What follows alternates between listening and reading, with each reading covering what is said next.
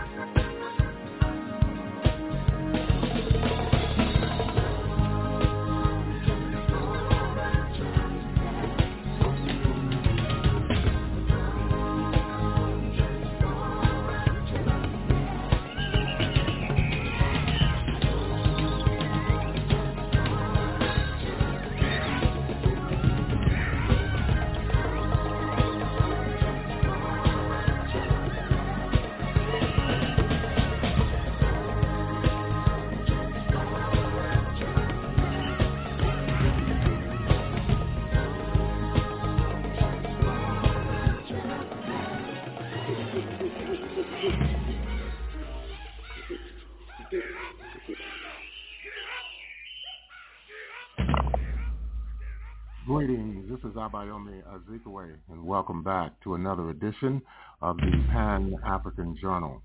The Pan-African Journal is an audio news magazine. It's brought to you here on a weekly basis. Uh, I am your host, uh, Abayomi Azikiwe. Today is Thursday, uh, November 30th, uh, 2023. We're broadcasting uh, from our studios in downtown Detroit. We'd like to thank all of our listeners for tuning in uh, once again to uh, the Pan-African Journal, this special worldwide radio broadcast. Later on in this broadcast, we'll be bringing you our Pan-African Newswire report. We'll have dispatches on the continuing violence in Palestine amid the extension of a temporary truce. Yemen resistance forces say the fate of captured commercial vehicles is in the hands of Palestinians. The Sudanese armed forces have stated they will launch an offensive against the RSF. And a regional court has given the go-ahead for the construction of the East Africa oil pipeline. In the second hour, we examine the South African response to the International Day of Solidarity with Palestine. Also, we analyze the prospects for a permanent ceasefire in Palestine. In addition, there is a report on the impact of the war on women in Palestine. These and other features will be brought to you uh, during the course of our program. Stay tuned.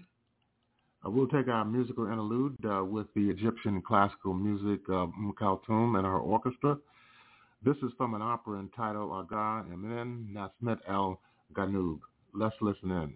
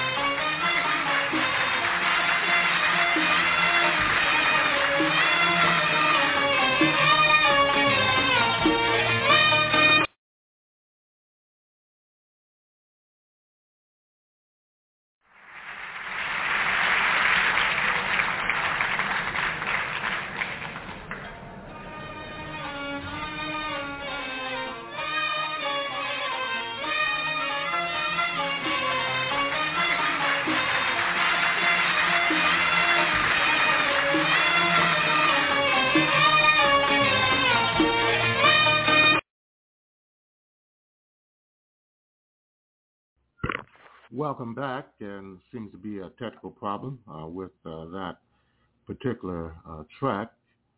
So we will select another uh, track uh, from the repertoire of uh, Kulthum. And of course, you're listening to the Pan-African Journal, this special worldwide radio broadcast. And today is Thursday, November 30th, uh, 2023, and uh, we're broadcasting live from our studios in downtown Detroit.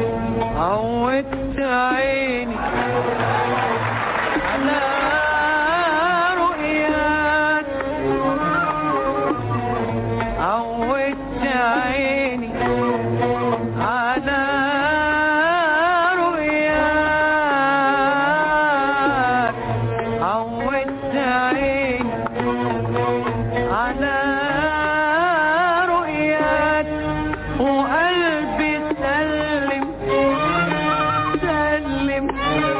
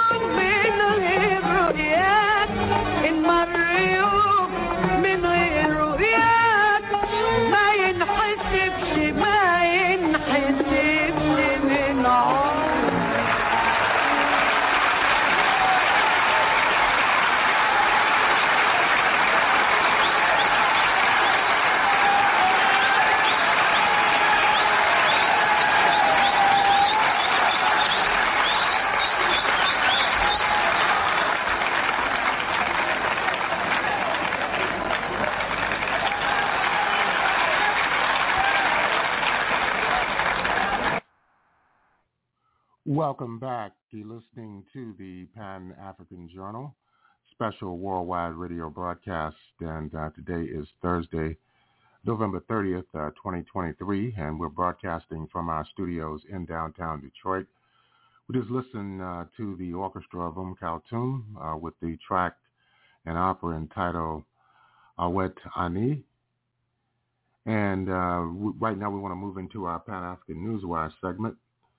In a heart-wrenching tragedy captured on video as violence continues uh, throughout Palestine, the world witnessed the cold-blooded killing of a pregnant Palestinian woman who was accompanying her child to school.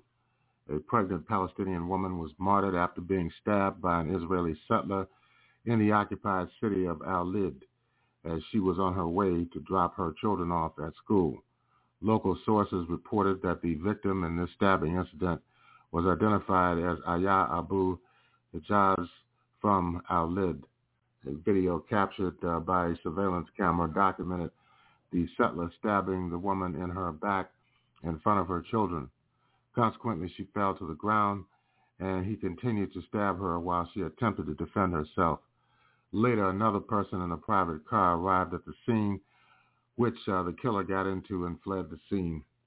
This comes shortly after video footage surfaced depicting armed Israeli extremist settlers invading residences in the Palestinian village of Murajat in the Jordan Valley on Tuesday night. At a certain moment, uh, an Israeli extremist settler struck a Palestinian in the stomach using the butt of his rifle, subsequently aiming the weapon at him as he managed to flee. According to a classified document revealed uh, earlier today, by Israeli Channel 12, the Israeli Occupation Police Minister Itamar Ben-Gvir uh, has exerted pressure on senior police officers in the West Bank, urging them to avoid pursuing extremists responsible for offenses against Palestinians. Now, Israeli human rights organizations have raised significant concerns about violence against Palestinians since October 7th specifically pointing to the Israeli occupation forces establishing six volunteer battalions to safeguard West Bank settlements. These new reserve regional battalions consist of volunteers from Israeli settlements and occupied cities and towns who have undergone previous Israeli occupation forces training. Critics argue that this was this has blurred the distinction between settlers and the military allowing extremist settlers to exploit their military status for the further harassment and assault of Palestinians. Recently, footage showed two such reservists entering a Palestinian school in the southern Al-Khalil and assaulting Palestinians. Another operation was carried out in the Jordan Valley, uh, which resulted in the injury of two Israeli soldiers. That's according to Al-Mayadeen, Israeli media reported earlier this morning that three settlers were killed and several were injured in a shooting operation in the settlement of Ramat in occupied Al-Quds. Six were injured in the operation, four of whom are in serious condition. Later in another operation, Israeli military revealed that a Palestinian ran over a number of soldiers, injuring two of them at the Bikat checkpoint in the Jordan Valley. The Palestinian who carried out the ramming operation in the Jordan Valley was martyred after being shot. Israeli media reported that the two Palestinians who conducted the operation in Al-Quds arrived by car at the bus station and opened fire at the settlers there. Uh, they were identified as the two brothers, Murad Namir, who was 38 years old, Ibrahim Namir, who was 30 years old, from the town of Sur Bahir, south of occupied Al-Quds. They are liberated prisoners and belong to the Hamas movement. The Israeli police commander in Al-Quds reported that the Palestinians were conducted, uh, who conducted the operation were killed. The Israeli army radio reported that preliminary investigations indicate that the operation was bipartite, involving both a ramming and a shooting. Shortly after the shooting operation, Israeli occupation forces deployed units to the site. Israeli media pointed out that almost a year ago today, a similar operation had taken place in the same location. In other news, the Yemeni armed forces underline that while they are safeguarding regional security, it would stand in solidarity with the Palestinian people. Ansar Allah spokesperson Mohammed Abdulsalam responded to the statement issued by the G7 regarding maritime security, wherein he stressed uh, yesterday that Sana'a was committed to maritime security and that of maritime corridors. The statement G7 issued a statement warning uh, against uh, further escalation, calling on Ansarallah to halt what it said were threats to in- international shipping and to release the Israeli-linked vessel that they had captured earlier in the month. Emphasizing the importance of maritime security, we call on all parties not to threaten or interfere with the lawful exercise of navigational rights and freedoms by all vessels. A statement by Japan, the current head of the group of seven, said, quote, we especially call on Ansarallah to immediately cease attacks on civilians and threats to international shipping lanes and commercial vehicles and release the MV Galaxy Leader and its crew illegally seized from the international waters on November 19th, unquote, the statement read. Abdul Salam stressed that the Yemeni naval forces were committed to protecting Yemeni territorial waters as per its sovereign jurisdiction. Quote, the ship and its crew were captured in solidarity with the Palestinian people and in support of the valiant resistance in Gaza, unquote. The fate of the Israeli-linked ship, the Ansar Allah spokesman said, quote, is linked to the choices of the Palestinian resistance and what serves its goals in the battle against the Israeli aggression, unquote. Quote, the crew were dealt with according to Islamic morals and humanitarian laws, unquote, Abdul Salam added, noting that they are being allowed to contact their families. The operations of the Yemeni Navy that took place as of late, quote, are exclusive to Israeli ships, unquote, which is what the naval forces had already warned about, cautioning both Israeli or Israeli-linked ships prior to the capture. And you're listening to uh, the Pan-African Newswire segment uh, of uh, the Pan-African Journal. In other news, the Sudanese Armed Forces uh, on Tuesday announced the beginning of a ground campaign to march on the Sudanese capital to eliminate the paramilitary rapid support forces, the RSF. The Army has begun a campaign. All the military areas are ready, and we will march in all directions. That's according to Yasir El-Atta, the Sudanese Armed Forces Assistant Commander-in-Chief, in addressing soldiers and officers at the Omdurman military area. El-Atta commended the efforts and support of the Sudanese people for the armed forces to preserve the entity of Sudan and defeat the RSF, accusing some regional and international countries and organizations of supporting the RSF.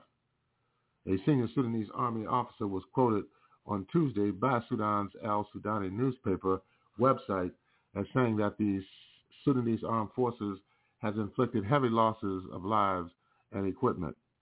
Drones and heavy artillery airstrikes were launched on Tuesday in Bahri, Omdurman, and Khartoum, destroying 35 RSF positions, while the Army Special Forces conducted qualitative operations on the militia's pockets in the Jabra neighborhood of Khartoum and Omdurman, the officers said. Meanwhile, video clips posted on social media on Tuesday showed heavy columns of smoke rising in the neighborhoods of East Khartoum due to continued battles between the Sudanese armed forces and the rapid support forces uh, in Khartoum. Sudan has been witnessing deadly clashes between the Sudanese armed forces and the RSF in Khartoum and other areas since April 15th, which have killed up to 9,000 people by the end of October, forced more than 6 million displaced within, the, within as well as outside of Sudan, and left 25 million in need of aid, according to the latest Sudan Situation Report issued on November the 12th by the UN Office for the Coordination of Humanitarian Affairs. And finally, East Africa Regional Court yesterday threw out a legal challenge uh, to the East Africa crude oil pipeline project. The scheme has come under fire from activists who say it will harm fragile ecosystems in areas rich in biodiversity as well as the livelihoods of tens of thousands of local people a five-judge panel at the court based in the Tanzanian town of Arusha said the lawsuit submitted in 2020 cannot be adjudicated upon for having been filed outside the time period prescribed. The civil society groups involved said they plan to appeal the unjust ruling. Lucienne Lamechère of Natural Justice, an environmental and, and rights organization working in Africa, charged that the court had failed to give the petitioners the chance to argue their case. The judgment marks a continuation of how the global north and various government uh, institutions in Africa are blind to the destruction of the environment and the impact of oil and gas has on the climate, Lamechère said in a statement.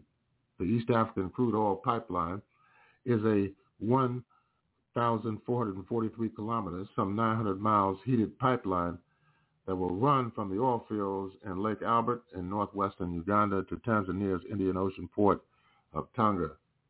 Total Energies has a 62% stake in the pipeline, with Ugandan and Tanzanian state-owned oil companies holding 15% each, and China's National Offshore Oil Corporation holding 8%. Lake Albert lies atop an estimated 6.5 billion barrels of crude, of which about 1.4 billion barrels are currently considered recoverable. Uganda's first oil is expected to flow in 2025, almost two decades after the reserves were discovered. And the project has been hailed by President Yoweri Museveni as an economic boon for the landlocked country where many live in poverty. With that, uh, we're going to conclude uh, the Pan-African Newswire segment of uh, the Pan-African Journal.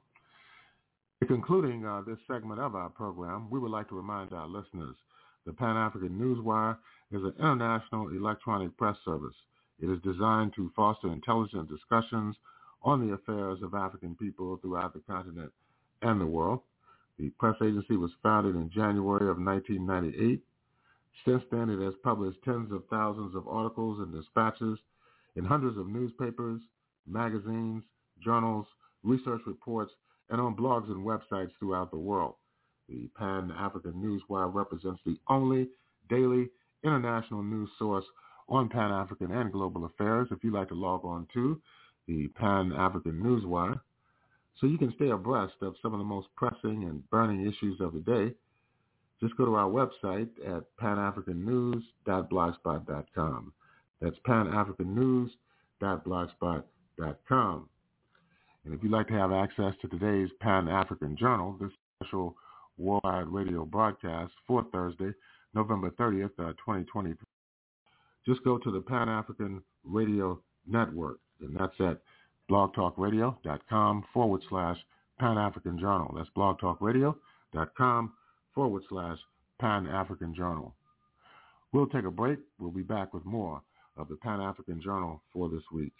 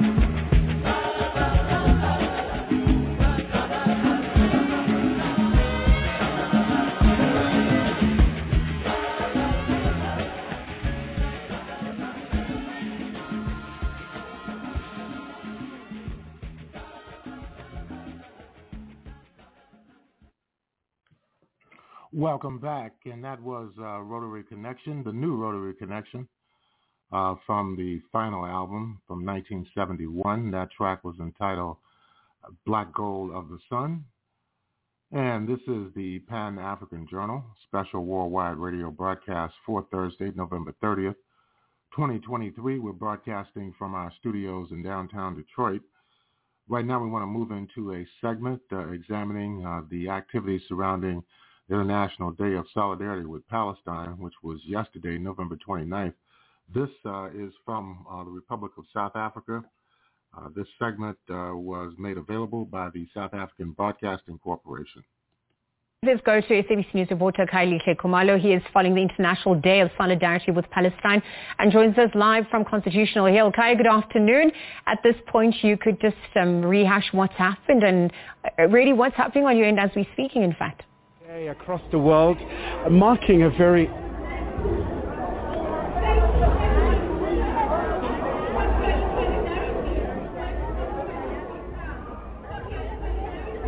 Well, certainly quite a very significant day across the globe, marking the Day of Solidarity with the people of Palestine. I mean, in fact, it's recognized by the United Nations. As you know, that the Palestinians are pushing for self-determination, and this is a very critical year in light of very awful events that we have seen in Gaza, albeit with a pause, humanitarian one at that. But uh, let's hear now from Mr. Kasrils, one of the very staunch supporter for freedom of Palestine. So thank you so much indeed for your time.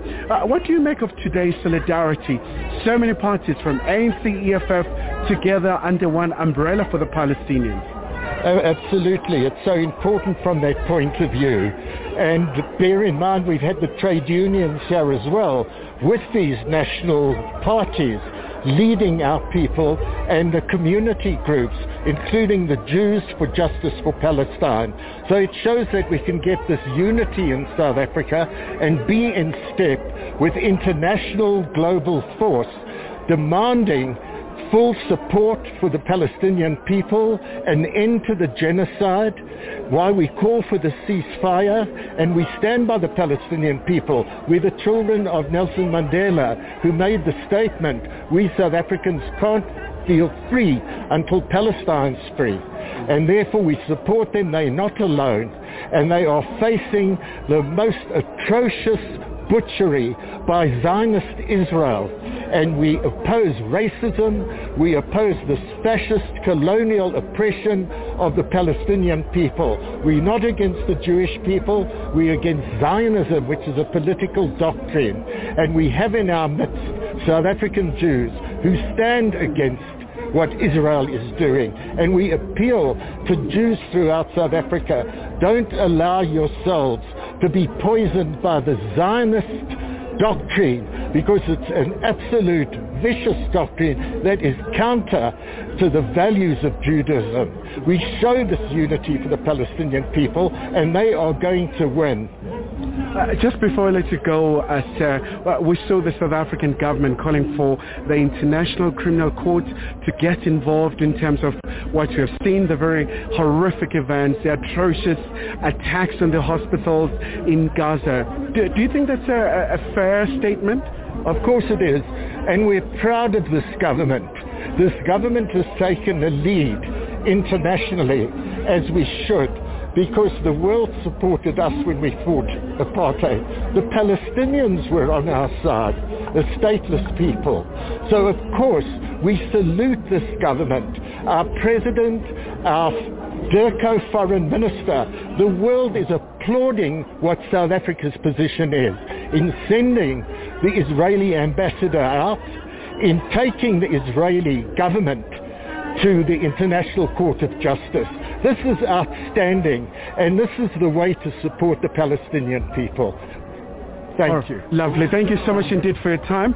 Of course, uh, that was our former Minister of Intelligence. And thank you so much to an ever patient uh, Mr. Mbalula, the ANC Secretary General. Sir, quite a very important day. We know that as the governing party, you have also been in touch with your counterparts in Palestine, but also denouncing what has been happening there. We are today here at the Constitutional Hill, the epitome of uh, what uh, has ushered in in South Africa uh, in terms of our democracy. We are here today to make a statement joining patriots in the country, our country, but the people uh, of the world globally uh, calling for justice in our forward march to ensuring that we don't just add with today, but we guarantee self-determination and uh, of the Palestinian people and fight the occupation. And this is what is important. This struggle, we have been with this struggle for the longest of time, as you would have heard from Comrade Ronnie, that uh, the ANC has never been anti-Jews as it has been distorted. We are against the system that oppresses people. We feel deep about the pain uh, that is meted against any other person in the world. Uh, that goes to Sahrawi people and that goes to the Palestinian people. So we are here standing on the forward march on the path and the journey we are on to ensure that uh, the Palestinian people are free. And just once again, Mr. Mbalula, what would be your message to the international community in terms of re-galvanizing support for the Palestinians, whether it's United Nations Security Council meeting to discuss this issue, and especially to the bigger powers, you know, some of the countries that are fomenting tensions, but also something that is very key would be these growing calls for a permanent ceasefire as opposed to just a pause for humanitarian aid where in a matter of few days it might be a very precarious situation. We want a permanent ceasefire as the African National Congress, but we also want uh, self-determination. Self-determination must come through a negotiated settlement. And uh, we as South Africa, we have been sharing experiences with uh, the people of Palestine and the Israelis. For some time now, all of those negotiations have come to a standstill And uh, it's not through the barrel of the gun that will realize peace. But at the same time, the world must not, and we applaud what is happening today, and that's why as the ANC we are here. That uh, today is solidarity with the Palestinian people, because it is the Palestinian people who are stateless. It is the Palestinian people who are subjected to apartheid Zionist oppression by the Israeli state. And this is what is happening here today. And uh, we have taken steps.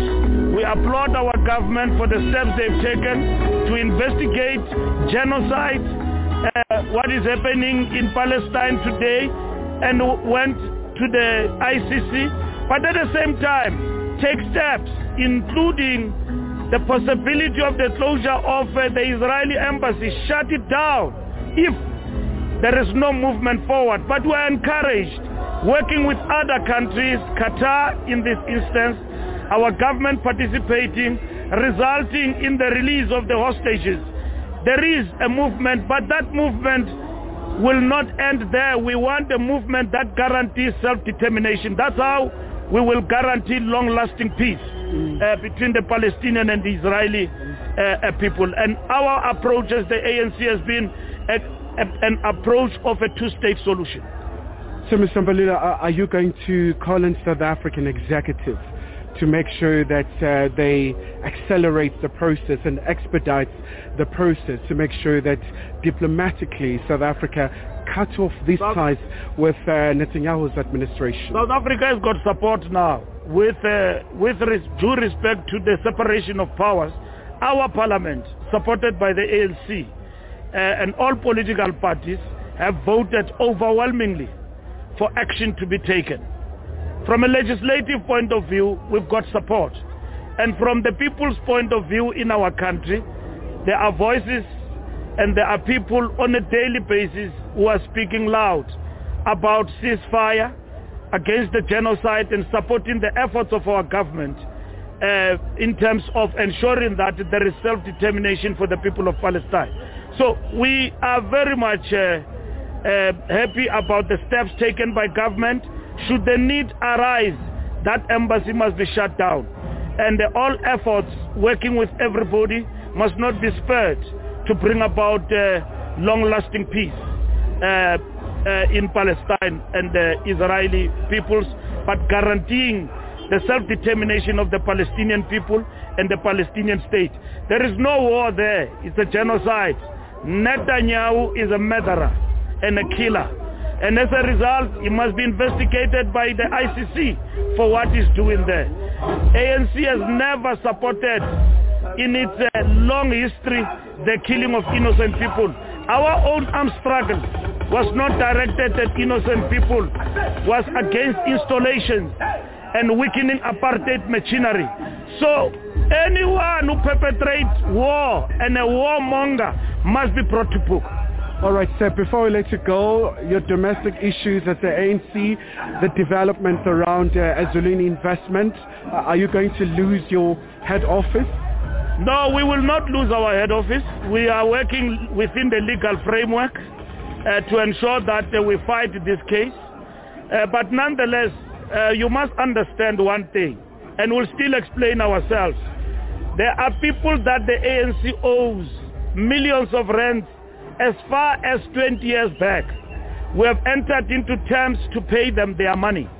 Millions supported the ANC and then we owe them money from one election to the other. It's very expensive to run an election. Why today will the ANC oppose Ezulwini? We are opposing them because there is a fraudulent matter there. We are defeated because we've been weaker to defend the movement right from the onset. And in this instance, we are fighting that case within the legal framework, but it is not just the ANC, the big brother versus the Mino. We took people's banners and placards, and therefore we don't want to pay them. We don't work like that. We pay our suppliers. Those we owe, we are paying them off. This is a fraud.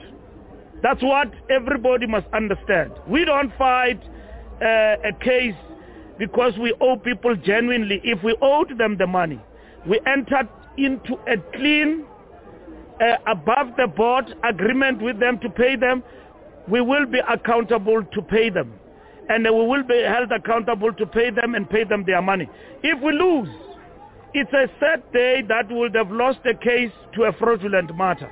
And that is what we are pursuing as the ANC. So everyone else must understand.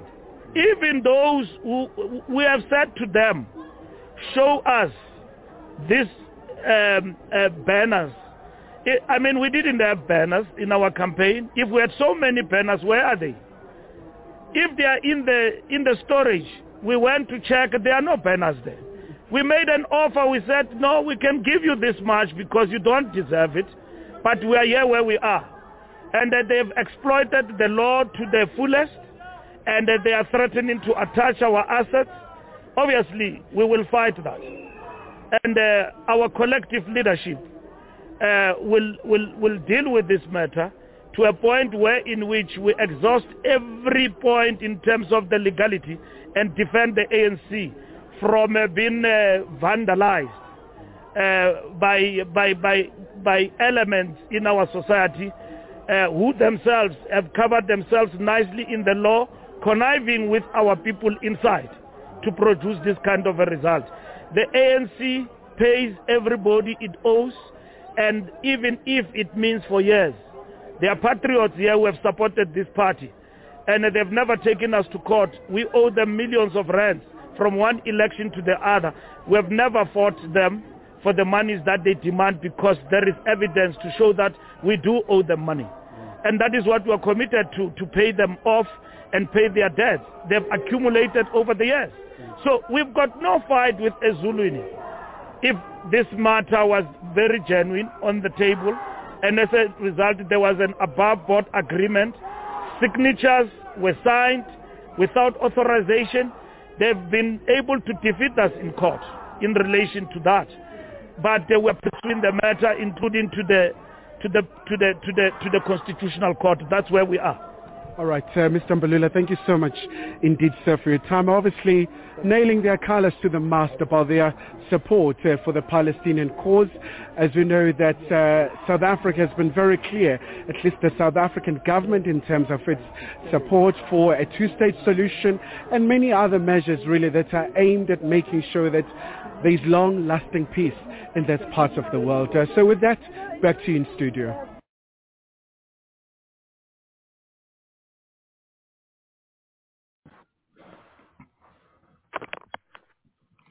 Welcome back, and uh, that was a report uh, from uh, South Africa on the uh, situation involving the International Day of Solidarity with Palestine, which was uh, yesterday on November the 29th. And uh, right now we want to go to another report on the prospects for a longer ceasefire in Palestine. The ceasefire in Gaza has been extended. The deal, brokered by Qatar, has given a break for Palestinians under siege and bombardment. It also brought joy as prisoners and captives are released. But could this ceasefire be extended further? And what would it take to make that happen? This is Inside Story.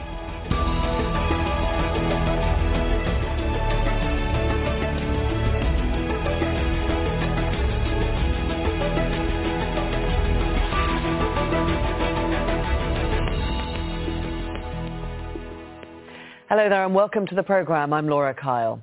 Nearly 15,000 Palestinians killed by Israel in just weeks, most of them women and children.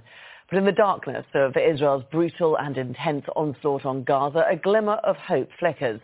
A four-day ceasefire has been extended to six after Hamas pledged to free more Israeli captives in return for Palestinian prisoners held in Israeli jails. For the people of Gaza, it means a longer break in the bombardment and more vital humanitarian supplies after weeks of siege. So what happens next? What would both sides need to give up to bring about a longer peace? Or is Israel simply going to return to war, regardless of international opinion? We'll discuss this and more with our guests in just a moment. First, this report from Ume Kulsum Sharif. A much-needed ceasefire extended for another 48 hours. The four-day relative calm in Gaza saw the release of dozens of Israeli captives and Palestinian prisoners. There have been scenes of celebrations in Israel and the occupied West Bank. Qatari officials who mediated the deal along with Egypt and the United States are hopeful of more breakthroughs. 20 extra hostages will be released in the next two days, and uh, on the Palestinian side, that would mean that uh, from Israeli jails you'll have threefold of that number, so 60 Palestinians will be released from Israeli prisons, and uh, the same parameters of the agreement that applied, and these four days will continue when it comes to humanitarian aid and the pause in, uh, in the fighting. It is a very hopeful moment for us that we can build on that uh, momentum to increase the number of hostages being released, but also to uh, prepare the ground for more sustainable uh, truce through the negotiations that are taking place. In the past four days, Hamas has released more than 50 of the nearly 240 people it took captive during its attack on October 7th. In exchange, Israel has released 150 Palestinian prisoners. Earlier, Israeli Prime Minister Benjamin Netanyahu said Hamas needs to release 10 captives each day to keep the ceasefire going. The effort to bring the hostages home is progressing and we'll update the families and public as things happen. We need to be patient. We're managing a framework. Nothing is final until it actually happens. For Palestinians in Gaza, a ceasefire extension brings two more days of relief. The nearly 208 trucks a day have barely been sufficient for the 2.3 million Palestinians who've had little food, water and other essentials for more than 50 days. We were shocked when we were told about the truce, but are not allowed to go back to our homes. We are yet to achieve a true ceasefire. We still think we are in a war. The situation is still dire, and we don't have a shelter, food, or water. I hope the truce can be extended and our misery can be ended. I hope we can return to our living communities and go back to our homeland to lead a normal life. While there's intense international pressure to extend the ceasefire, Israel has promised to continue its war on Gaza. Many say it's collective punishment of Palestinians for an attack carried out by Hamas that killed 1,200 Israelis. But Israel's relentless bombing campaign since then has killed more than 15,000 Palestinians and displaced 1.7 million. Umm Kulsum Sharif for Inside Story.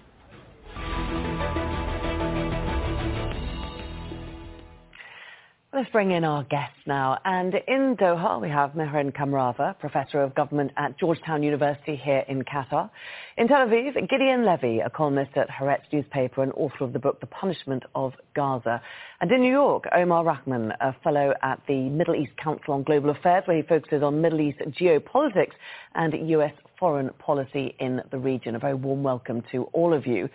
Mehran, this ceasefire, it's been extended by two days. The directors of Mossad and CIA are, are here in Qatar working to try to extend it further. Are you optimistic that it can continue? Well, the, uh, I am optimistic, but the situation is extremely fluid and complicated mm. and very unpredictable. Uh, lots of moving pieces. Uh, and uh, of course, there is pressure on both Netanyahu and the Israeli uh, army, as well as on Hamas, to extend the ceasefire as long as possible. Will it hold? I think it's very difficult to tell. Okay, Gideon Levy, we've had uh, from Israel, we've seen that the war cabinet saying that it will return to a war as soon as the ceasefire has finished. That's indicative that it's still very much on a war fitting. Can you expand for us what pressure exists within Israel on Netanyahu and his government to extend the ceasefire as it stands? The main concern in Israel is right now, obviously, releasing the hostages almost at any price. But there will come the moment, and maybe we are, we are very close to this moment, in which Israel will have to choose between continuing crushing Hamas or releasing the hostages. Until now, they are trying to play on both and it is working because the claim is that the only leverage they have now on Hamas is threatening them with continuing the war. But you know, two days and another two days of truce, but there are only two days and two days. And what come next? And the problem is that nobody has a clue what is the end game, and nobody has a clue how far can you can you stretch those threats without getting in into the south part of Gaza. Mm. Once Israel will do this, it might really risk the rest of the hostages, which are still in uh, big numbers. We'll look at the south part of Gaza in just a moment, uh, later in the discussion. Omar, first of all, uh, we know that Hamas needs to release 10 of the captives that it has every single day for the ceasefire to keep continuing. How long can it do that for? I mean, that's a very good question. Um, and based on the statements that have uh, come out of Hamas as well as the Qatari government, um, it's said that, you know, again, these are women and children that are being released uh, first as part of this framework. Uh, so it's about retrieving women and children, and it, it, suggests, based on the statements, that a lot of those women and children are in the hands of other groups, not just mm. Hamas, and that Hamas mm-hmm. has to find them. Uh, and I hate to talk about hostages in these terms, but it's, you know, in a sense, a, a finite uh, resource, a finite commodity to trade with, to barter with uh, for prisoners. And so, you know, Hamas has to find them, the ones it has. Uh, you know, it, it, can, if it's 10 a day, then based on how many people are, you know, it's simple mathematics in terms of how long the truce can extend. And I imagine that the dynamics uh, of negotiations will change when it comes to the release of uh, adult males, especially uh, soldiers that are being held uh, in Gaza by Hamas. they may take a different price. I don't think necessarily that they will release them for, you know, 30, 30 prisoners for a day of truce.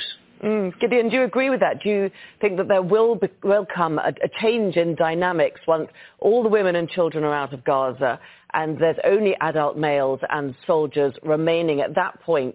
Do you think Netanyahu will feel the pressure come off him?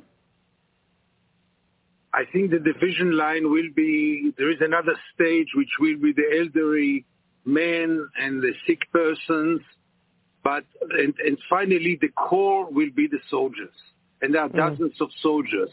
And when it gets to soldiers, the whole rules of the game will be totally different. I think in Israel they understand it very well. Then it will be really the dilemma, all for all, or God forbid, risking their lives.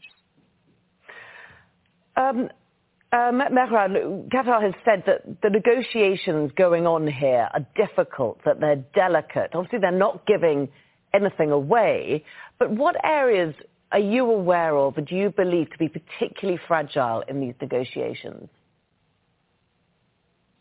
Well, um, you know, Qatar is not part of the Abraham Accord, and although it has long had open lines of communication with Israel, uh, I think uh, the, right there is an uh, is a potential complicating factor.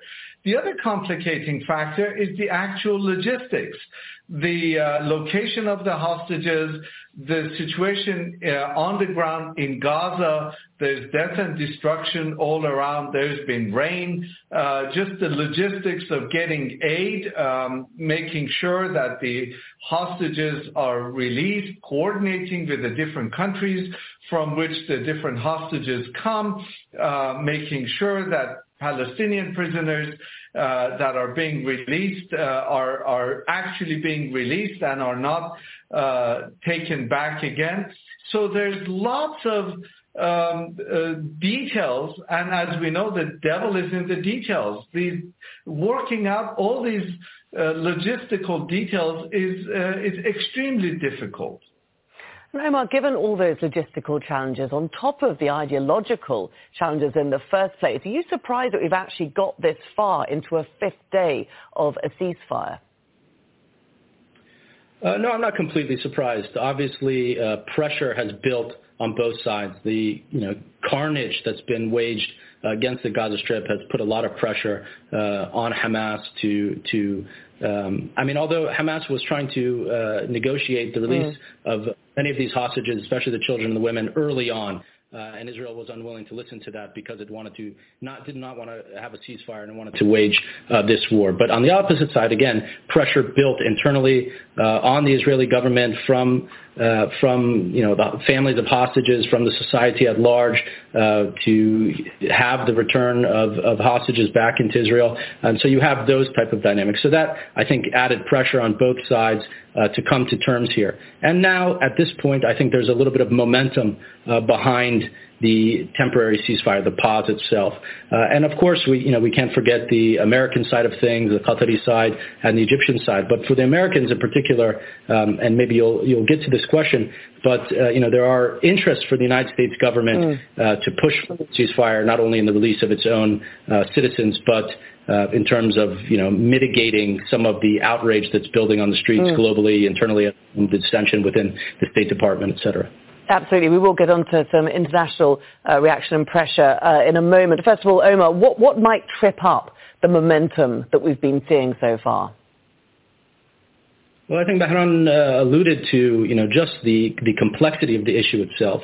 Uh, logistically speaking, uh, clearly, obviously, the parties don't trust each other at all. Uh, so there, you know, we saw in the first day or the second day of the release, you know, a delay that happened because Hamas felt that uh, Israel was not abiding by the terms of the agreement. Obviously, logistically, uh, these things are very difficult.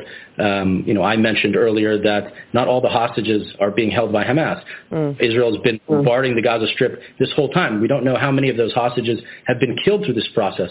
Uh, there's a total siege on the Gaza Strip in terms of food and water. You know, are those other people that don't have the uh, infrastructure to hold uh, these hostages like Hamas has? Because we've seen the, the hostages that are released are in good condition, seem, you know, have been fed and even even bathed to some extent. So, you know, we don't know what the conditions of the other hostages that are being held, where they are, et cetera, et cetera. So, um, you know, anything could trip this up. Mm. And also, one, one more thing. Okay, go ahead. I was going to move on to Gideon because the, this ceasefire, it's allowed both sides to take a bit of a breather, to look up. The Israeli public was very much on side of the war by and large now that we're seeing, as Omar says, hostages being returned, they're in relatively good health. Hamas is abiding by terms of the agreement. What is the Israelis' public opinion towards the war? We've got Mark Regev, the senior advisor uh, to the government, saying that the public is 100% united in saying we refuse to live any longer next to this terrorist enclave. Is that the case? I'm, very, very afraid that uh, Mr. Regev is on this time right. Uh, but it all depends, first of all, on the hostages. Israel is now totally preoccupied with the hostages. Day and night, Israelis see the hostages who come back, mourn those who didn't come back. It's all very, very emotional, and there is no space for anything else right now. Israel's public opinion, Israel's media is dealing only with the hostages. Don't forget, we are dealing with babies, with women, with old people, with sick people, and with soldiers. Now, when it will come to the point in which the decision will be, will have to be made either to continue the war or to stop it, my guess is that this government will have to continue because if they stop now, they achieved very little. Mm. If they release the hostages, that's one goal. But they are far from crushing Hamas. The question is if it's possible at all. The question is where will the Israeli public opinion stand there because it has a price also in Israeli terms, not only in terms of Gaza.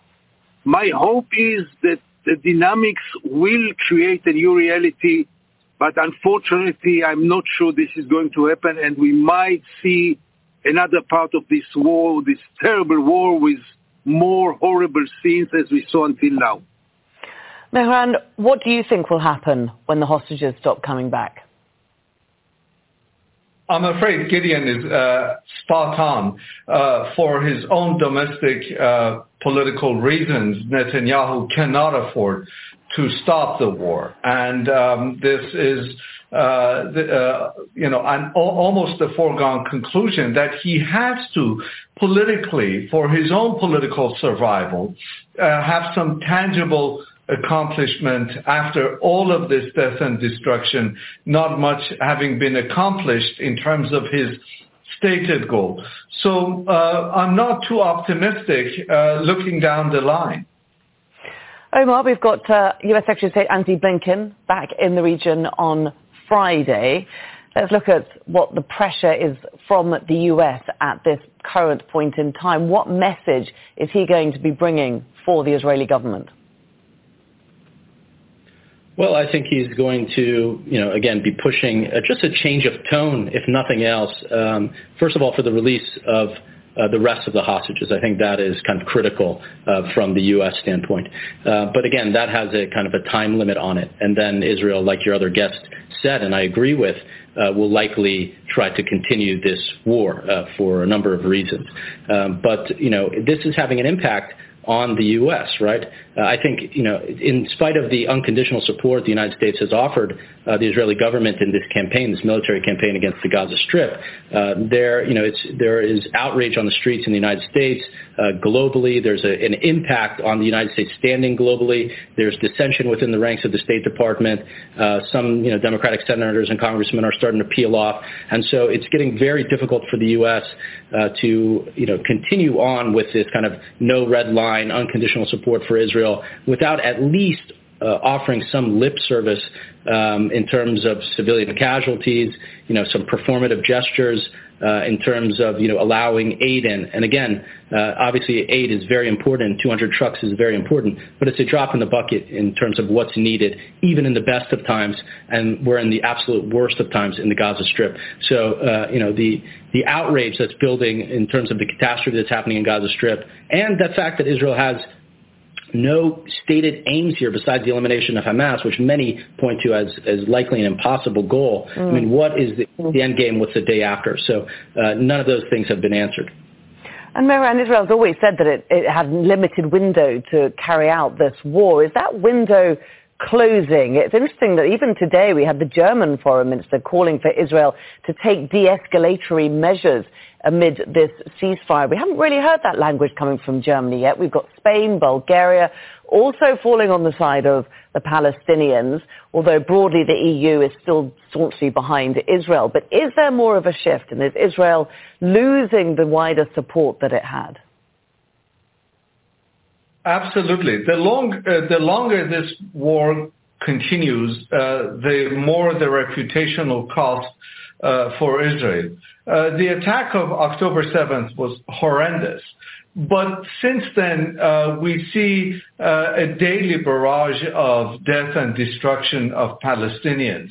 And so the reputational cost for Israel is, beginning to put, beginning to turn global public opinion Uh, uh, towards the Palestinian cause.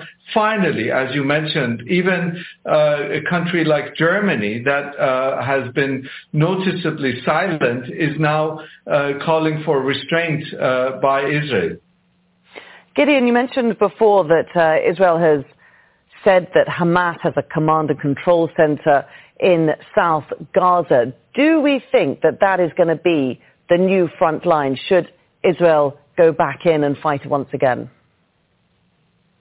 I don't see any other front line. I mean, if you stick to the original goal, namely crushing Hamas or crushing the capabilities of Hamas, you have to go to the south. Now the south is now overpopulated with more than one million uh, refugees who left the, the north.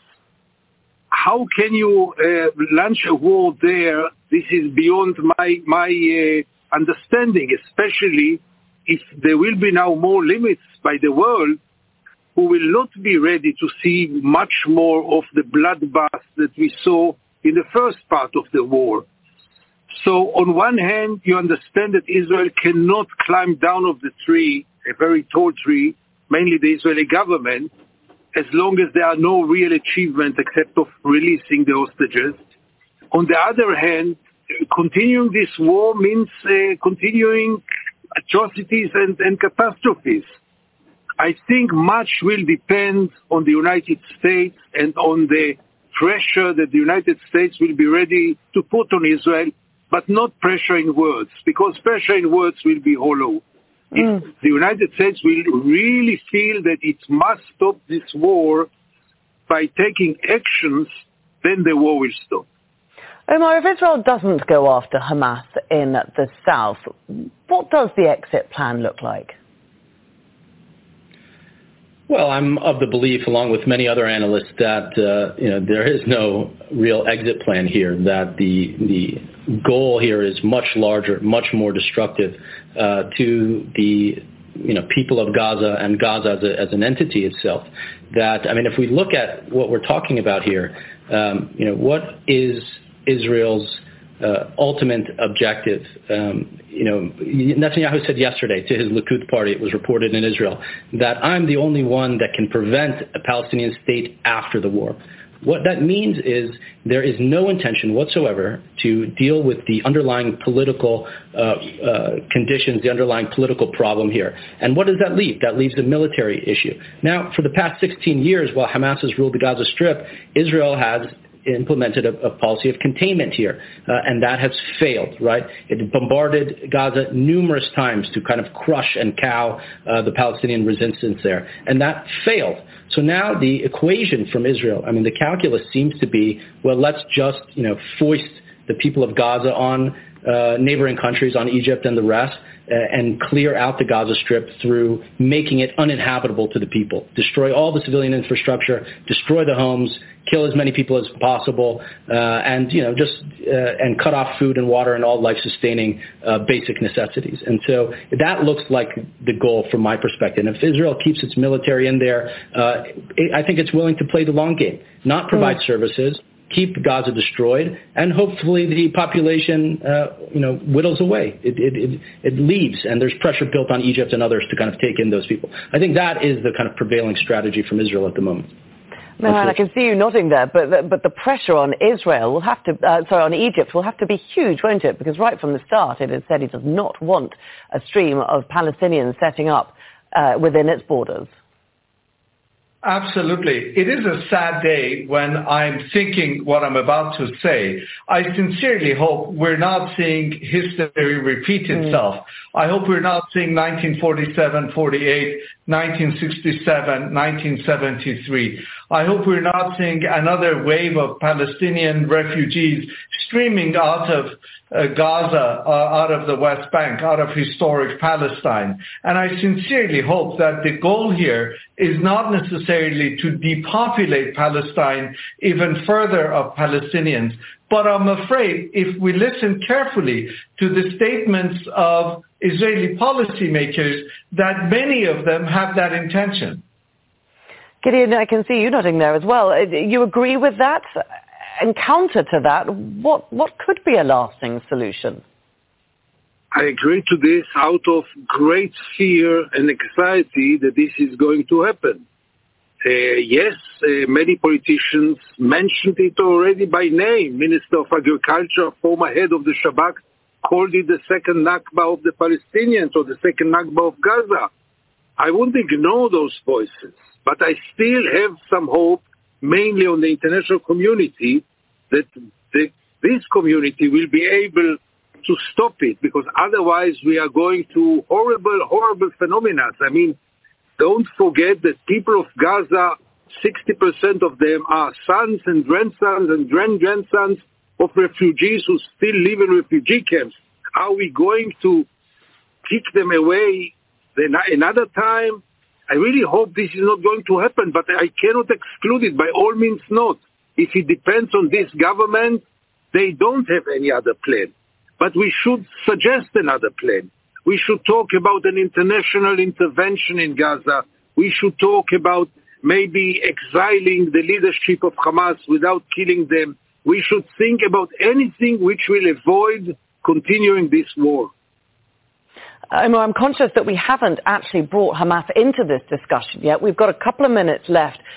Is there any room for manoeuvre there? Is there anything that Hamas can do or that the international community can do to pressure Hamas survival within or next to Israel? I mean, that's a good question. I, am not sure what Hamas can do. Um, I mean, there's been calls for Hamas to, you know, raise the white flag, uh, step out of its, um, you know, its hiding places and its infrastructure and give up. Maybe that'll happen. I, I, I doubt it. Uh, you know, Hamas is a resistance organization.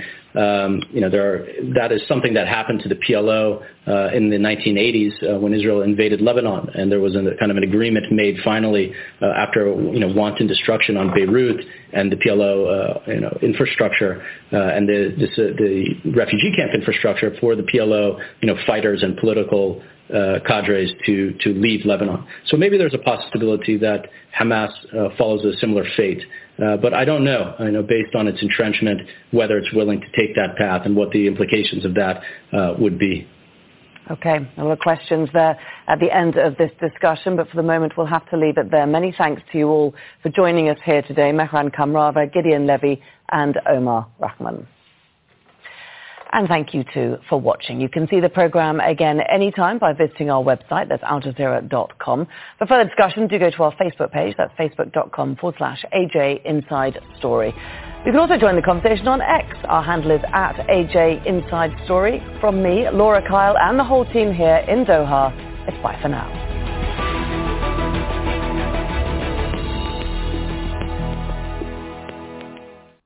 Oh, welcome back. And uh, that was a panel discussion on uh, the potential for the immediate future of a long-term ceasefire in Palestine. You're listening to the Pan-African Journal special worldwide radio broadcast uh, for Thursday, November the 30th, uh, 2023. Uh, we're broadcasting from our studios in downtown Detroit.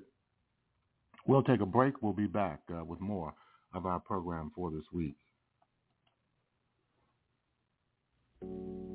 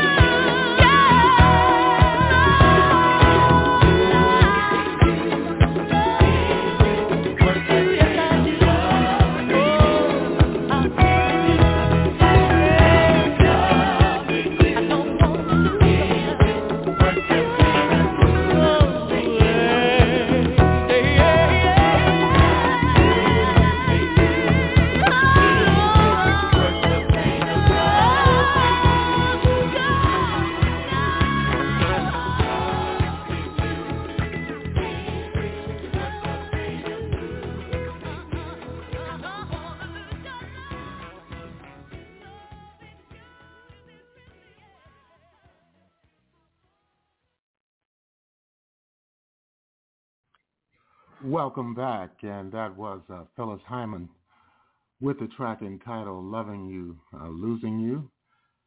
And uh, right now we want to move into another uh, segment uh, dealing with the impact of the war in Gaza on the women uh, in that population.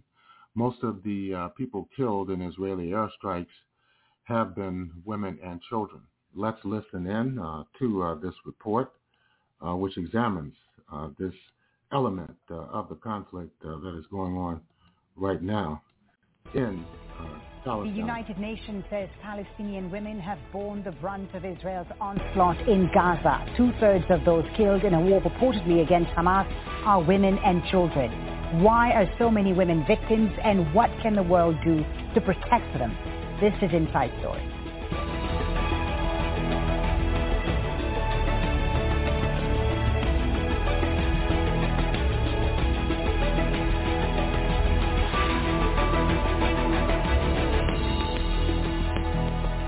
Hello and welcome to the program. I'm Folly Bah Thibault. Israel went to war in Gaza on the premise of destroying Hamas. Instead, in obliterating vast areas of the Gaza Strip, it's killed or maimed tens of thousands of Palestinian civilians and forced more than 1.8 million to flee. Many have no homes to return to as they've been destroyed by Israeli and Western supplied bombs. The United Nations says women and children have suffered the most in Israel's relentless bombardment. Combined, they make up nearly 70% of the dead. So what difficulties do Palestinian women face living under constant attack? And what's the world saying or doing about it? We'll be putting those questions and more to our guests in just a few minutes. But first, this report from Alexandra Byers. The mothers of Palestine's future are being wiped out. The UN says Israeli strikes kill two mothers every hour in Gaza, seven women every two hours, leaving Palestinian men and children to mourn the most fundamental figure in their lives. The women of Gaza hold their world together and give life to future generations, and they're suffering unprecedented tragedy. I am in the ninth month of pregnancy and I was unable to walk with great difficulty until we reached Rafah. We saw this with our own eyes. We felt that we were dying and we had nothing. Life was very difficult. The UN says there are 50,000 pregnant women in Gaza. More than 5,000 are due to give birth within a month in unimaginable conditions. 180 women are delivering babies every day without water, without painkillers, without anesthesia for C-sections, without electricity for incubators, and without medical supplies. Yet, they continue to care for their children, for the sick, for the elderly, mixing baby formula with contaminated water when they find it, going without food so that their children can live another day. Day after day, women do what they can to keep their families safe, fleeing Israeli bombs on foot. Farid, not. It's the road that leads to death. It's like the apocalypse. It's difficult, very difficult. We walk and walk and walk. There are those who have lost sons and daughters, the wounded, pregnant women. Searching for shelter and salvaging food. Life is not normal. We are 127 people sleeping here in this room. Our husbands, brothers and sons are sleeping outside. All without any real hope for peace and nowhere near enough humanitarian aid. But day after day, they refuse to give up. This is not the first time it's been destroyed. It was demolished in 2008, in 2014, and now in 2023. And it will likely be demolished again. But we will rebuild it again. So far, more than 4,000 Palestinian women have been killed by Israeli bombs, a number that's likely to rise. But in spite of these seemingly insurmountable odds, Palestinian women are determined to survive. Alexandra Byers for Inside Story.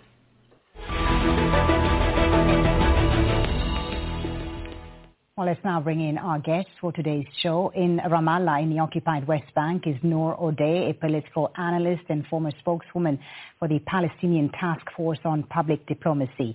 In occupied East Jerusalem is Yara Hawari, senior analyst at Al Shabaka, the Palestinian Policy Network, and host of the Rethinking Palestine podcast. And in Cape Town, South Africa, is Heather Barr, Associate Director of the Women's Rights Division at Human Rights Watch. Ladies, welcome to you all. Thank you very much for joining us on Inside Story. Nour Odeh in Ramallah, let me start with you. Is Israel's war, you think, deliberately targeting Palestinian women? Thank you, Folly. I, I think Israel's war is deliberately targeting the fundamentals of life in Gaza. Uh, and in that sense, it, it, it would go without saying that it is targeting women and children and affecting them most adversely. When you see that entire neighborhoods have been wiped, wiped out, that the medical infrastructure of an entire society has been debilitated, has been uh, completely destroyed, the people who will feel that destruction uh, first and most will be the women uh, and children. Uh, the displacements will affect them the most. And so in a way, I think, yes, they are the primary targets because if the women can't handle all of that pain and all of that uh, agony, if they can't survive this war, that really the society itself can't because they're in, in Palestine in particular, and after so many years of oppression and occupation, they're the glue that mm. holds society together. It's the women who do right. that. And Nour, interestingly and significantly, all women killed in this conflict in Gaza have come from all walks of life. They were journalists, they were UN workers, they were uh, healthcare workers as well. Absolutely, and, and that will have a long-term impact on everything, on all walks of life, on services, on uh, different professions, on the way the society will function even after the war is over. Nothing basically will be the same. Mm. Yara, let me get your thoughts. What do you think the impact of this war has been on Palestinian uh, women's rights and dignity? Well, I, first and foremost, I think it's important to note the absence of Palestinian women in Gaza on this panel. For Palestinian women, there are different experiences of violence at the hands of the Israeli regime, and for decades, Palestinian women in Gaza have been at the forefront of that violence. So only they can speak to that from a place of experience. Indeed, and we have tried to, to reach Palestinian women in yeah. Gaza, but you know there are connectivity issues as well, and it's been extremely difficult, oh, but we have tried to, to reach out to them. Yeah. I was just about to say that so many of them are not able to share um, you know, their experiences in this moment because communications are deliberately being limited um, and also because surviving the ongoing genocide is, is understandably taking precedence. And, you know, I think it's very difficult at this moment to get accurate figures on, on who's been killed, but we do know that at least 15,000 Palestinians um, have been killed and there are further 7,000 under the rubble. And of that 15,000, two-thirds are, are women and children, at least 6,000 children, um, and at least 4,000 um, women and probably the same amount of men. And there is this tendency to put women and children in the same category, and I think it stems from the understanding that in war and conflict, they are the most vulnerable. Uh, and I think it's important to highlight that vulnerability. But I also think we have to give agency to Palestinian women. Um, and I think we have to be careful that we don't uh, depoliticize them. They're adults mm. and they are in their own category.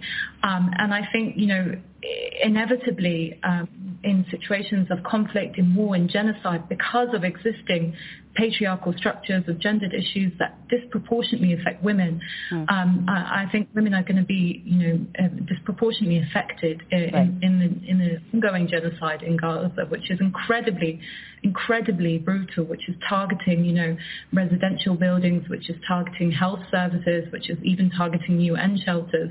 Mm. So as Nour said, the Israeli regime is essentially targeting Palestinian life in Gaza, and inevitably uh, women will be a part of that. And, and, Yara, you raise an important point, which I'll come back to, to Nour with in just a few minutes, the role of Palestinian women in Palestinian society and how they're viewed, Nour. But I want to bring Heather into the conversation uh, uh, first. Heather, uh, uh Yara mentioned that in uh, war and conflict, and not just in Gaza, but around the world, very often it's the women and children that bear the brunt of the violence Talk to us about the difficulties Palestinian women are facing currently in Gaza under constant attack and what the world is saying and doing about this. Well, you've covered a lot of this um, in the in the intro to this segment, and, and the other speakers have as well. I mean, it's a it's an unspeakable situation for everyone, of course, but it affects women and girls in, in some specific ways. Um, obviously, the, the collapse of the healthcare system is is one clear area where um, you know it's it's pregnant women who are experiencing a crisis, but it's not only them. It's it's anyone who's trying to get regular health care, including sexual and reproductive health care, um, which is, is suddenly going to be unavailable to people. Um, it's the it's also about the role of women as caregivers because, of course, we know that caregiving is very gendered, and so um, you know, trying to find clean water to make formula for a baby um, is more likely to be the task of, of women than of men. Um, there are also a bunch of issues around sanitation and, and menstrual hygiene, um, and and also issues about you know, we know that in conflict, one of the things that often happens is an escalation in sexual violence. And you're suddenly in an environment where any types of services and prevention will will not be functioning at all in this type right. of a crisis. Heather, is the plight of Palestinian women in Gaza right now, do you think it's registering strongly in, in uh, the Western world, in Western media? Why isn't there more noise made about the plight of, of Palestinian women right now? Well, you know, I think um, as as often happens, the the situation as it specifically relates to women and girls gets drowned out by by um, broader discussions of political issues. Um, I mean, one of the points that I think is really important is that 23 years ago, um, Security Council passed Resolution 1325, which said that women are supposed to be full participants in all discussions about peace. Mm-hmm. And we see that all these years later, that's ignored all the time, even in processes led by the UN. And, and you see the consequences of that, I think, in a lot of places around the world. All right. Nour, let me come to you about this this issue. The Gaza war has certainly shown the centrality of women to the Palestinian cause, and we see this every day. Talk to us about the function and role of women in Palestinian society today and how they're viewed. Well, I think one of the things that uh, this war has uh, demonstrated and has uh, also ironically showed is the centrality of mm. women in Palestinian society, and it has humanized our men uh, for a change. It has shown our men and how attached they are to their mothers, to their wives, to their sisters, the fact that they can get emotional, that they can cry, that they grieve for the loss of those central figures in the family. Um, over over the past decades and since the Nakba, Palestinian women have been uh, the heart and soul of the Palestinian people. They're the ones who were able to preserve our identity as a nation, to keep uh, uh, the the um, not just the nation alive, but to keep generations of Palestinians knowing who they are, being proud of who they are, knowing where they come from, and also not succumbing to the dehumanization, to the denial of existence, to the systemic uh, um, um, attempts political and violent and otherwise, of telling Palestinians not only that they don't have rights, but that they don't really exist as a nation. Without the women, hmm. this would not have been possible. This is people who span and, and, live all over the world and still share an identity. But, but no, I mean, isn't the reality though a bit more complicated in terms of political participation and decision making for Palestinian women? Absolutely, absolutely, and that's one of the many injustices that we face in this still traditional patriarchal society, that we are central and everybody understands that. But women still uh, have a very, um, I, I, would say, you know, uh, steel ceiling when it comes to political participation. There are icons mm. of Palestinian uh, politics and resistance who are women. But really, when it comes to decision making, when it comes to the so-called Palestinian leadership, it is basically a room full of older men and women are excluded, um, you know, regardless of of how effective they are, of how respected they are, or they could be in their own community. So those problems still persist, and we are a long way from achieving what we want as women in society in terms of political participation.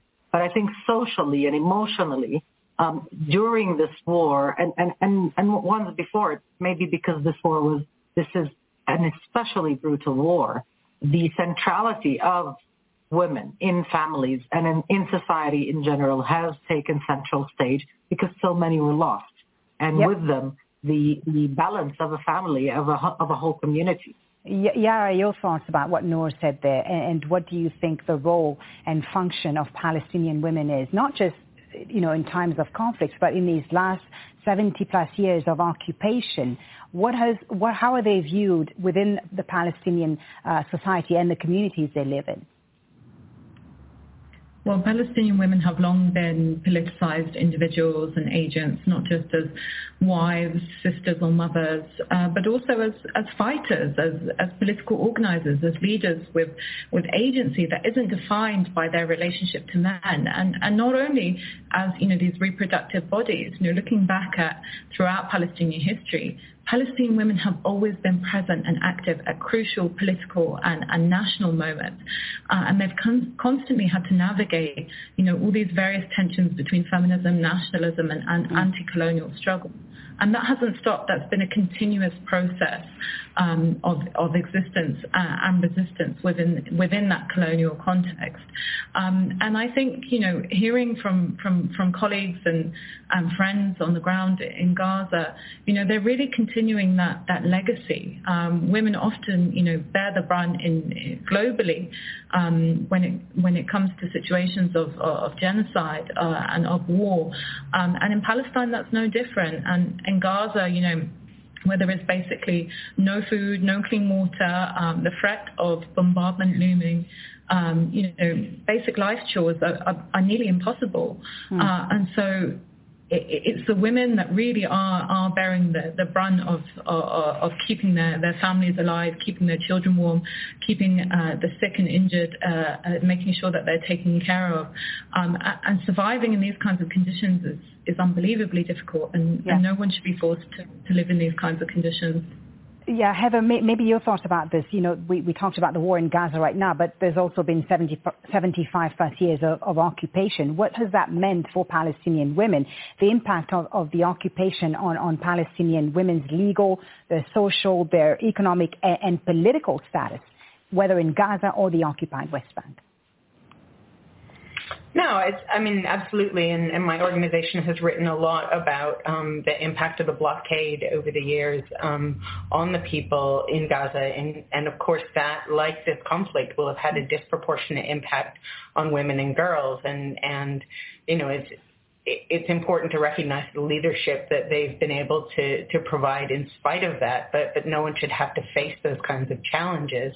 Um, and, and one of the things that's striking to me, you know, watching from a distance and, and trying to learn about um, the the activism that's mm. happened, um, calling for peace in, in Palestine and Israel, is about how much that's been led by women and how you know there have been some some powerful organizations that have brought together women um, from both sides to, to right. call for peace, in spite of the fact that they keep being excluded from these high level discussions. But what about Western feminists, uh, Heather? You know, uh, um, Yara mentioned feminism there, and, and Western feminism seems to tie women's activism to certain rules and frameworks. Why is the struggle of, of Palestinian women in much of the West unseen above the image of, of the weeping mother, you know, the, the victim and so on? Why are, are the struggles of non-Western societies not considered uh, as part of the women's struggle?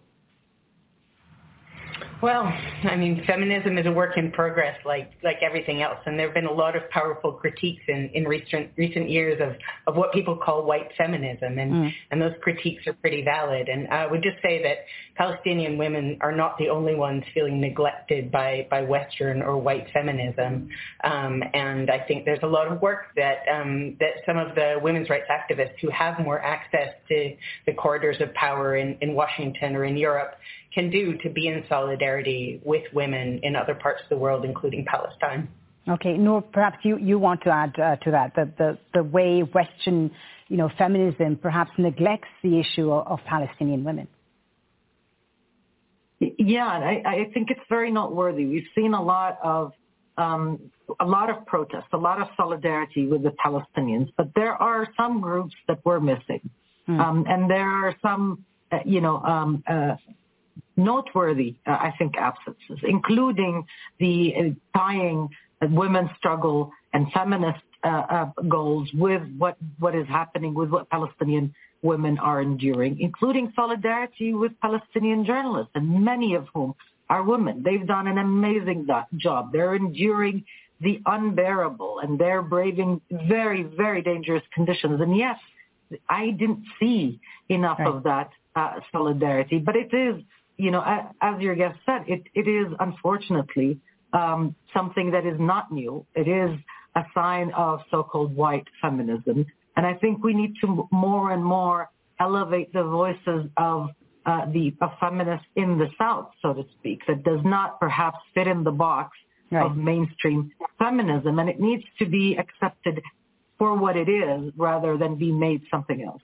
Yara, your thoughts about this? Your, your, thoughts about you know what makes Gaza's women invisible in, in in the eyes of Western feminists, perhaps? Well, I think it's first and foremost, I think it's important to clarify because I don't want there to be a misunderstanding mm. that the majority of Palestinian women are not calling for peace. They're calling for justice and for right. an end to colonial occupation. And the majority of Palestinian women view their struggle through that anti-colonial lens. And I think that misrepresentation of Palestinian women is another consequence of white feminism, which, which inevitably depoliticizes uh, Palestinian women. And we are seeing that again um, through the narratives on women in Gaza, where we talk about the humanitarian situation, which is incredibly dire, but that focus on the humanitarian situation without putting it in its correct political context, which is one of uh, colonial occupation, of Israeli colonial occupation, does a disservice not only to Palestinian women, um, but to, to feminism uh, and to women in the, in the global south. And I think it's incredibly important to emphasize that what's happening in Gaza isn't inevitable. You know, mm. we are looking at political actions and decisions that are forcing Palestinian Palestinians in Gaza, including Palestinian women, into these conditions. You know, this literally could end tomorrow if there was the political will to do so. Um, and unfortunately, we don't have that political will because Palestinians, including Palestinian women, have been dehumanized for so yeah. long um, that there is limited will to, to stop, to take a stand against the Israeli regime from continuing this genocide.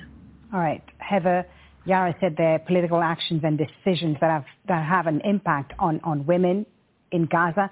But this is, again, happening in conflicts around the world, women bearing the brunt of the violence, but at the same time being excluded from the political process. How do we change that? How do we protect these women in these conflict zones and make sure that they are part of, of the political uh, decision-making process? Thanks. I mean, first, I, I just want to I want to thank you, Yara, for your comments and that clarification. And I'm sorry if it sounded like I was I was saying something different. Um, um, yeah, I think it's a it's a very hard question to answer about mm. how we change this. I think that um, lifting up women leaders is is one way to do that. If we had more women in key political positions around the world, I think that that would make some difference. Although, of course, we know that um, being a feminist and being a, a woman leader are not always the same thing.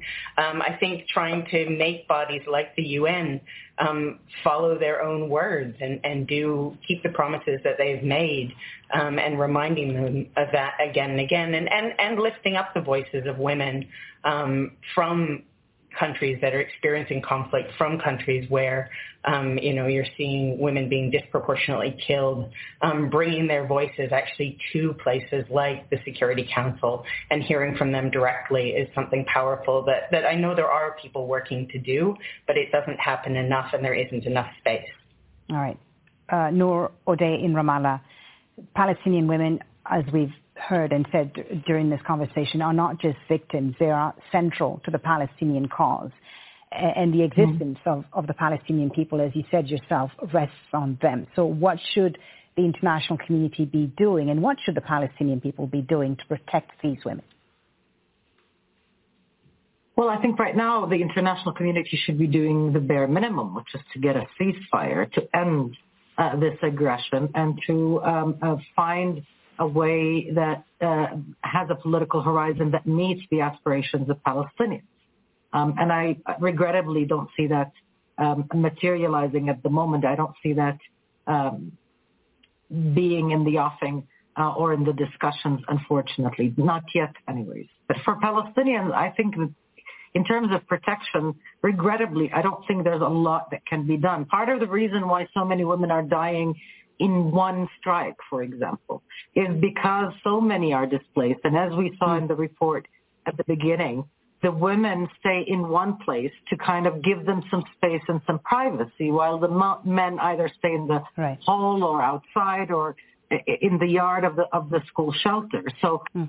when when there is a strike, they they go in groups. They go mm. and and basically with them entire families. So it breaks my heart to say this, but uh, you know there is just no no safe place for physical safety in Gaza. But a lot can be done once this war is done. A lot can be done to elevate women, and and part of it has to do with us Palestinian women learning how to work with one another and how to respect, uh, you know, the version of feminism we ascribe to, because there are so many different shades and colors of that. And I think one of the most interesting components, perhaps, and, and the most recent relatively, is the uh, uh, women who uh, hail from more conservative, more uh, religious uh, political groups like Hamas and Islamic Jihad who are or who consider themselves to be feminists. They need to have an active role in collaborating with other feminist leaders to speak about it, to elevate female voices, and to make sure that women are part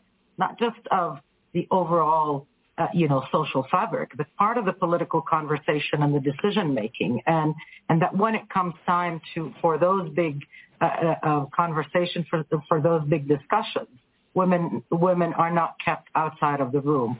Uh, we can do that if there is that camaraderie, so to speak, between women coming from different uh, political affiliations and different social um, ideologies, whether it's progressive or conservative. Mm-hmm. All right, Yara, I think I'll give you the last word. What, Yara, do you think should be done to protect and empower Palestinian women? I think, you know, in the immediate term, there has to be a ceasefire uh, so that, you know, Palestinians in Gaza are no longer, you know, facing bombardment. Um, and with a ceasefire, obviously, you know, the bombs will stop and, and maybe the siege will be lifted. Um, but it doesn't stop there because Palestinians will still not be free. And I think this terrible moment that we're experiencing now is also a pivotal one for the Palestinian struggle. I think it necessitates an insistence um, that this colonial occupation uh, can no longer continue. Um, and I think, you know, it, it's, I think Palestinians across the world um, are, are, gaining solidarity among other groups. I think there is a connection, um, uh, solidarity connections that is unprecedented, including among feminist groups. And amidst all of this, this horror and amidst this ongoing genocide, I think that is one of the few uh, areas of optimism and hope that we can see where this interconnectedness, these solidarity networks are recognizing that, that Palestine is, is pivotal to the politics of liberation uh, and to a fairer uh, and more just world. Ladies, thank you very much for a very important conversation, an insightful discussion. Thank you, Nour Odeh, Yara Hawari, Heather Barr. Thank you all for joining us. And thank you too for joining us and for watching this program. You can uh, watch it again anytime by visiting our website at aljazeera.com.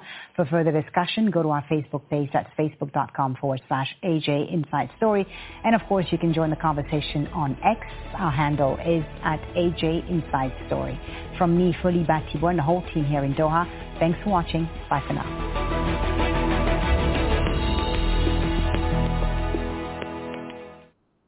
And that was a panel discussion on the impact of the Israeli siege upon Gaza, uh, the impact on women. Uh, the majority of people, as was enunciated in the previous uh, segment, who have been killed are women and children uh, in the face of the Israeli Defense Forces, bearing the brunt uh, of uh, the genocidal war that is unfolding right now, right before our eyes, right before the eyes of the world. We'll take a break and uh, we'll be back with concluding concluding remarks uh, for uh, the Pan African Journal.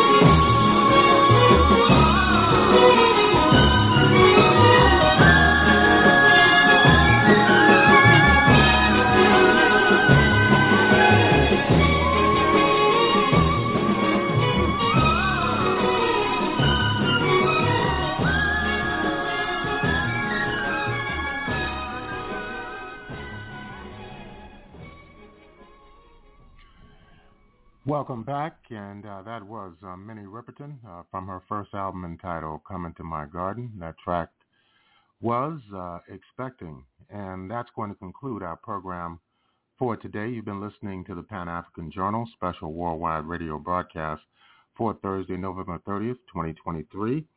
We've been broadcasting from our studios in downtown Detroit. If you'd like to have access to this program, just go to the Pan African Radio Network at blogtalkradio.com forward slash Pan African Journal. That's blogtalkradio.com forward slash Pan African Journal. If you'd like to read the Pan African Newswire so you can stay abreast of some of the most pressing and burning issues of the day, just go to our website at panafricannews.blogspot.com. That's panafricannews.blogspot.com. We'll close out uh, with the music of the legendary jazz trumpeter Kenny Dorham. this is from the album entitled Afro-Cuban uh, from 1955. This is uh, Abayomi Azikiwe signing off and have a beautiful